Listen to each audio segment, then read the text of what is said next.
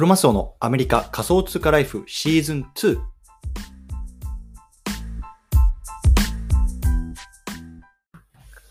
皆さんおはようございます。アメリカ西海岸在住のクロマスオです。今日は2月の16日、水曜日の朝ですね。皆さんいかがお過ごしでしょうか？今日も早速聞くだけアメリカ仮想通貨ライフ始めていきたいと思います。よろしくお願いいたします。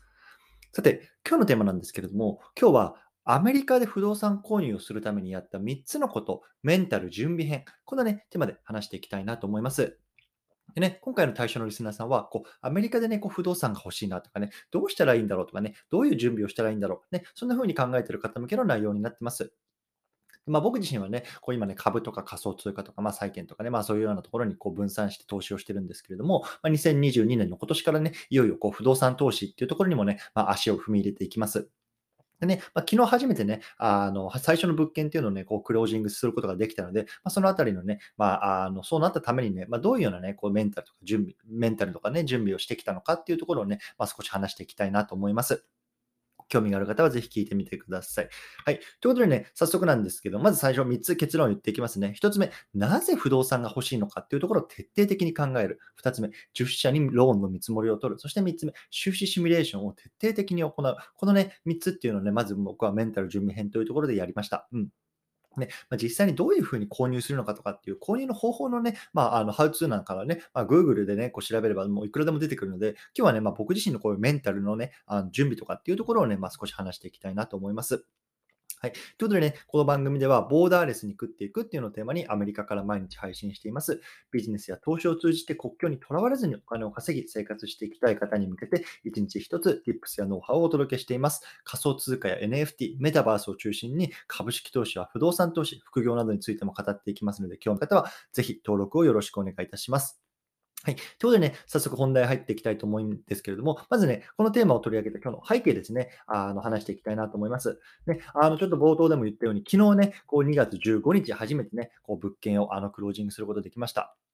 でね、まあ、場所はね、このノースカロライナ州のシャーロットっていう場所なんですけれども、あの、これね、東海岸の場所なんですね。で、僕自身はね、まあ、あの西海岸の方にいるので、まあね、遠隔で管理するっていうことになります。でね、まあ、ちょっとね、今回の投資のこうパートナーっていうのがね、まあ、あの、東の方にいるので、まあ、彼と一緒にね、まあ、やっていくっていうような感じなんですけれども、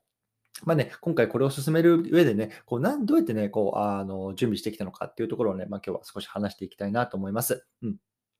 でね、まず一つ目、こうなんでね、僕は、私は不動産が欲しいのか、必要なのかっていうところをね、徹底的に考えることがね、大事かなと思います。うん、これ本当に超大事なんですよ。で、なんで僕は、俺はね、こう不動産がいるんだっていうところね、やっぱりこの1年ぐらいこう自問自答してきました。うん。ね、なんで株じゃなくて不動産なの？なんで仮想通貨じゃなくて不動産なの？ここがね、非常に大事だと思うんですよね。うん。ね、でね、あの僕はね、こう実はそう、こうあの最初にこのね、自問自答を始めたのがちょうど去年の今ぐらいで、こう最初にね、こう不動産をどうしようかなって考え始めてからね、やっぱり今回の購入までやっぱり1年かかったんですよ。うん。で、やっぱり1年間もうあのずっとずっと考え続けてました。うん。でね、まあ、あの、アメリカの不動産で言えばね、こう2021年の夏っていうのはね、もうすごくこう値上がりしてね、もう買うなら今だぜみたいな感じでね、どんどんどんどんこう、あの、価格とかも上がって、本当にこうみんなが買い漁ってたような時期だったんですけども、そこでもね、まあ、僕はちょっと、うん、まだだなっていうところでね、こうずっと自問自答したからね、まあ、去年の夏も逃してしまって、ようやくね、こうクロージングまで来たっていう感じなんですよね。でやっぱ僕の場合ね、こうやっぱり資産を分散させるっていうのが非常にね、まあ、あの、キーなんですよね。で、やっぱり僕の場合、まあ僕は日本人で、こう日本に家族とか、まあ友人とかもいますし、で、僕はね、まああの家族がね、まああのこっちの人間なので、まああのね、子供も日米両方にルーツがありますし、やっぱりここをね、こう分散させて、こう何があってもね、まあ、どっちかの国にね、あの、まあ、えっと、住んでいけるようなね、まあ、あの分散っていうのが非常にね、僕にとっては大事だったんですよね。そう。で、これがね、やっぱりな日本だけとかね、アメリカだけとかね、あの株だけとか仮想通貨だけ、そこに偏ることによって、非常にね、あのまあ、リスク、僕はそれがすごくリスクだと思いました。うん。やっぱりね、こう最速でね、お金持ちになりたいとかって言って、多分ね、今ここにあったし、あのね、あの資金っていうのは、例えばね、まあ、あの仮想通貨とかにね、こうぶっ込んで、ね、一気に爆撃狙うとかっていうのもね、できたとは思うんですけども、僕はね、まあ、そこのね、大きな利益っていうよりも、やっぱりこう着実にね、こう資産っていうのを安定させて、まあ、あの僕とか、まあ、家族とかね、まあ、そういうような大事な人たちをね、こうあの安定的にね、あの生活していくっていうところが僕にとっては非常に大事だったので、まあ、今回こうやって不動産をね、まあ、あの買うことに至りました。うんやっぱり僕らに僕にとってはね、やっぱりそのキャッシュフローっていうのが非常に大事だったんですよね。そう、これもやっぱりね、あの、非常に大事で、こう、そもそもね、こう資産自体を、アセットのね、値上がりをね、20年、30年ね、かけて見ていくのか。で、これは多分アメリカの不動産だとね、20年、30年かければね、まあ、あの、間違いなく取れていくことなのかなっていうのはね、まあ、いろんな文献とかね、過去のデータとかとかも見てもあると思うんですけども、僕はそっちよりも、そっちもそうなんですけど、まあ、どっちかというと、そのキャッシュフロー、毎月ね、やっぱりね、500ドルでも1000ドルでもね、こういう、あの、いわゆるいわゆる不労収入みたいな形で入ってきたらね、まあ、少しでもやっぱり生活が楽になるじゃないですか。僕はやっぱりそっちをね、こうメインにあのしたかったんですよね。そう。なのでね、こう、アセットの値上がりっていうところよりも、まあ、キャッシュフローとかっていうところを狙える物件とか、そういうところをね、まあ、こう徹底的に考えてたっていうのがね、もう本当この1年になります。うん。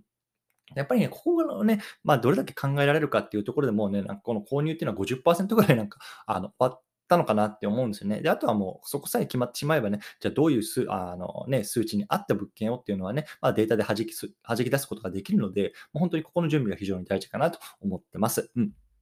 ということでね、まあ、これが1つ目、不動産がいるのかっていうのを徹底的に考えるというところだったんですけれども、ここからね、2つ目、3つ目、話していきたいなと思います。1回チャプターを区切ります。はい。でね、2つ目なんですけれども、ちょっとこれはね、まあ、実務的な話ですね。こう10社にローンの見積もりを取るっていうところですね。うん、僕ね、これローンの見積もりめちゃめちゃ取りましたね。最初やっぱりね、こうな右から、右も左もわかんなかったので、とりあえずね、やっぱり行動量しかないなと思ったので、10社ぐらいからね、ローンあの取ったんですよね。で、やっぱり全然違うんですよね、本当に。ね、あの、メガバンクからも取りましたし、こうローカルのね、あの銀行からも取りましたし、まあ、レンダーさんからも取りましたし、こういろんなね、あの人と話して、あの見積もりとかもらうんですけども、やっぱりレートとかね、あとはその、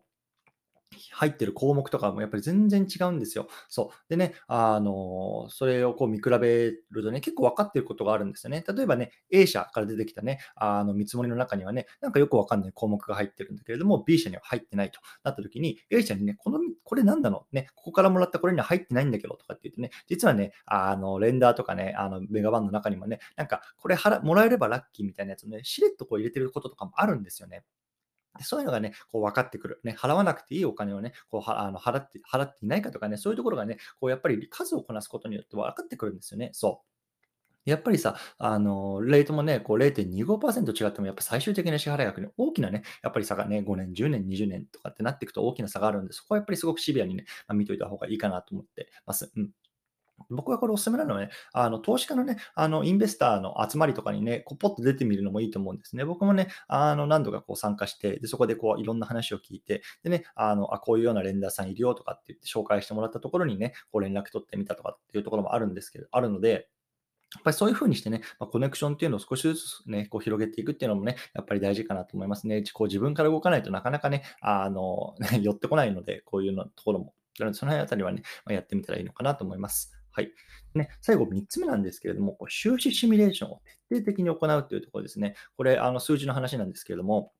これね、ちょっと僕の話になります。ね、実はね、もともとね、こう西海岸の方でね、僕は物件を探してたんですね。で、あの、シアトルの方で探してたんですけれども、やっぱりね、こう全然こう収支が合わないんですよね。で収支が合わないっていうのはどういうことかっていうと、キャッシュフローの面ですね。でさっきも言ったみたいに、シアトルってこう物件の価格がね、すごく上がってるので、多分10年、20年って見たときにはね、多分ね、アセットの価値としてはすごくね、あの上がるとは思ったんですよね。でもやっぱり今ね、あの何がしたいのか、僕らの生活に何が必要なのかって考えたときに、やっぱりキャッシュフローなんですよね。ね5年、10年のこうアセットの値上がりっていうところよりも、毎月ね、こう500ドル、1000ドル入ってくるキャッシュフロー、これがね、非常に大事だったんですよね。でその面から言うと、このね、まあ、シアトルっていうのは全く物件が合わなかったんですよ。でね、ま、シアトルが合わないなっていうところで、またちょっと内陸の方のね、あの街とかにも見に行ったんですけど、ここでもね、やっぱり全然合わなかったんですよね。そう。ということでね、じゃあもう他の場所に行くしかないっていうところでね、まあ、あの消去法でね、こうシャーロットっていうところに行き着いたんですよ。うん。でね、あの、ここでのポイントっていうのはね、この切り替えができるかどうかっていうところかなと思います。うん。やっぱりね、もともと本当にあのシアトルに物件が欲しかったので、シアトル、シアトル、シアトル、シアトルってね、あの思ってね、ここでね、やっぱり固執、固執してたらね、まあ、あの、ダメだったのかなって、今、あの、振り返れば思いますね。やっぱりそこはね、あのシビアにこう数字を見ていく必要があると思うんですよね。で、なんでね、あのじゃあシャーロットなのっていうところを疑問に思う方もおられると思うんですけど、シャーロットって、あの全米の中でもね、こう人口流入がね、こうトップ10ぐらい、5ぐらいかな、に入る、あの非常にね、今、あの成長している街の一つなんですよね。でね、あのテキサスでね、ダラスとかさ、オースティンとか、あの辺もすごく上がってますけれども、ね、このノースカロライナのシャーロットってもね、そういうようなあの一部に入るんですね。うんあと僕にとってやっぱりね、あの大きかったのは、このトヨタがね、電池工場をね、あの2025年だったかな、あの稼働させるっていうニュースがポンって出てきたんですよね。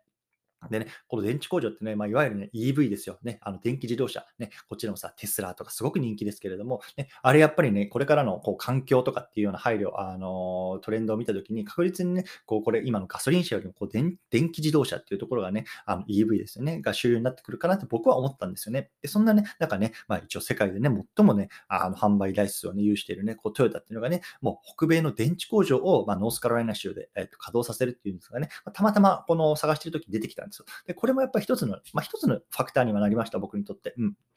やっぱりね、このトヨタが電池工場を稼働させるってことでね、やっぱり数千人、数万人規模のね、雇用とか、まあ、経済圏が生まれるわけですよね。そこでね、まあ、あの、日本人大家っていうことがね、多分重宝されるなと思ったんですよね。やっぱり、まあ、多分ね、あの、僕もそうだったんですけれども、やっぱり海外から、日本からね、こう来た時に、やっぱり最初語学の面とか文、あの文化の面とか全然わからないんですけども、そこでね、まあ、やっぱりあの家を借りるとかっていうのは一つ大きなあの出来事なわけじゃないですか。でそんな中でこう、日本語で対応できるような大家さんとかっていうのはね、まあ、こういうような時にね、非常にね、まあ、あの 重宝されるのかなと思ったんですよね。だからまあそういうようなところもね、まあ、複合的に考えてね、まあ、今回ね、あのシャーロットっていうところに決めました。うん。で、あのあとはね、やっぱり、まあ、一番もちろん大きかったのが、やっぱりキャッシュフローがプラスになったっていうところなんですよね。うん。それがね、あの非常に大きかったので、まあ、今回購入に踏み切ることにしましたというような感じですね。はい。ね、ちょっと今日はね、このあたり話してきたんですけども、最後ちょっとね、まとめていきたいと思います。今日はアメリカで不動産を購入するためにやった3つのこと、メンタル準備編というところでね、3つのことを話してきました。1つ目、なぜ不動産が欲しいのかっていうのを徹底的に考える。2つ目、10社ぐらいにローンの見積もりを取る。そして3つ目、収支シミュレーションを徹底的に行う。この3つね、あの僕はこの1年ぐらいかけてようやくね、まあ、あの1件目を踏み出すことができましたっていう感じですね。うん。でね、まあ、まだね、ちょっとテナントとかも入ってないのでね、じゃあこの投資がね、まあ、いいのか悪いのかっていうところは、まあ僕自身も本当に分かりませんし、ね、not financial advice っていうところでね、まあ、一つの参考としてね、聞いていただければなと思います。うん。あとはね、やっぱりこれ1年ぐらいこうね、こう自分の中では準備してきた上でのね、行動なので、まあね、あの、本当にこれがね、まあ、失敗してしまったとしてもね、まあ、あとは取り返しのね、つくくらいの金額のね、まあ、物件の購入なので、まあ、そのあたりはね、まあ、あの、本当に ね、ノーリスク、ノーリターンというところでね、まあ、ノーペイン、ノーゲインなので、まあ、そのあたりはね、あのまあ、踏み切ることができましたっていう感じですね。あとね、あの、僕が本当に非常にね、あのー、助かったのは、ツイッターとかね、そういう、そうした SNS でのね、あで、やっぱりこういうような発信をしてる方々っておられて、で、僕もね、こう、アメリカ不動産に関してね、こう、発信してる何人かフォローしてるんですけれども、そういう人にね、こう、DM させてもらって、ね、こここういうこと考えてるんですけど、どう思いますか？とかね、これについて教えてくれませんか？とかっていうのをね、こう、積極的にしたんですよね。で、ね、あの、本当に親身になって聞いてくれる人とかもいて、それはすごくね、やっぱりこういう SNS 上のね、顔も名前もね、あの性別も全く知らないですけれども、まあ、そういうようなところのアドバイスとかっていうのは非常に僕にとって、ね、有益になりました。なのでね、もしね、あのね僕の本当に些細な、ねまあ、経験なんかもね、こう伝えることができたら聞きたいなという方はね、ぜひね、Twitter の DM なんかもください。ね、Twitter、えっ、と、他のね、SNS なんかもね、こう概要欄貼っておきますのでね、興味がある方はぜひどうぞということでね、最後、はい、合わせて聞きたい、紹介したいと思います。今日はね、10社からローン見積もり取りました。数をこなすと何か見えてくることある。こんなね、テーマで話した回があります。こちらね、まあ、あの、10社からローンを見積も、ローンの見積もりを取った話をね、まあ、以前ね、5月ぐらいにしてるので、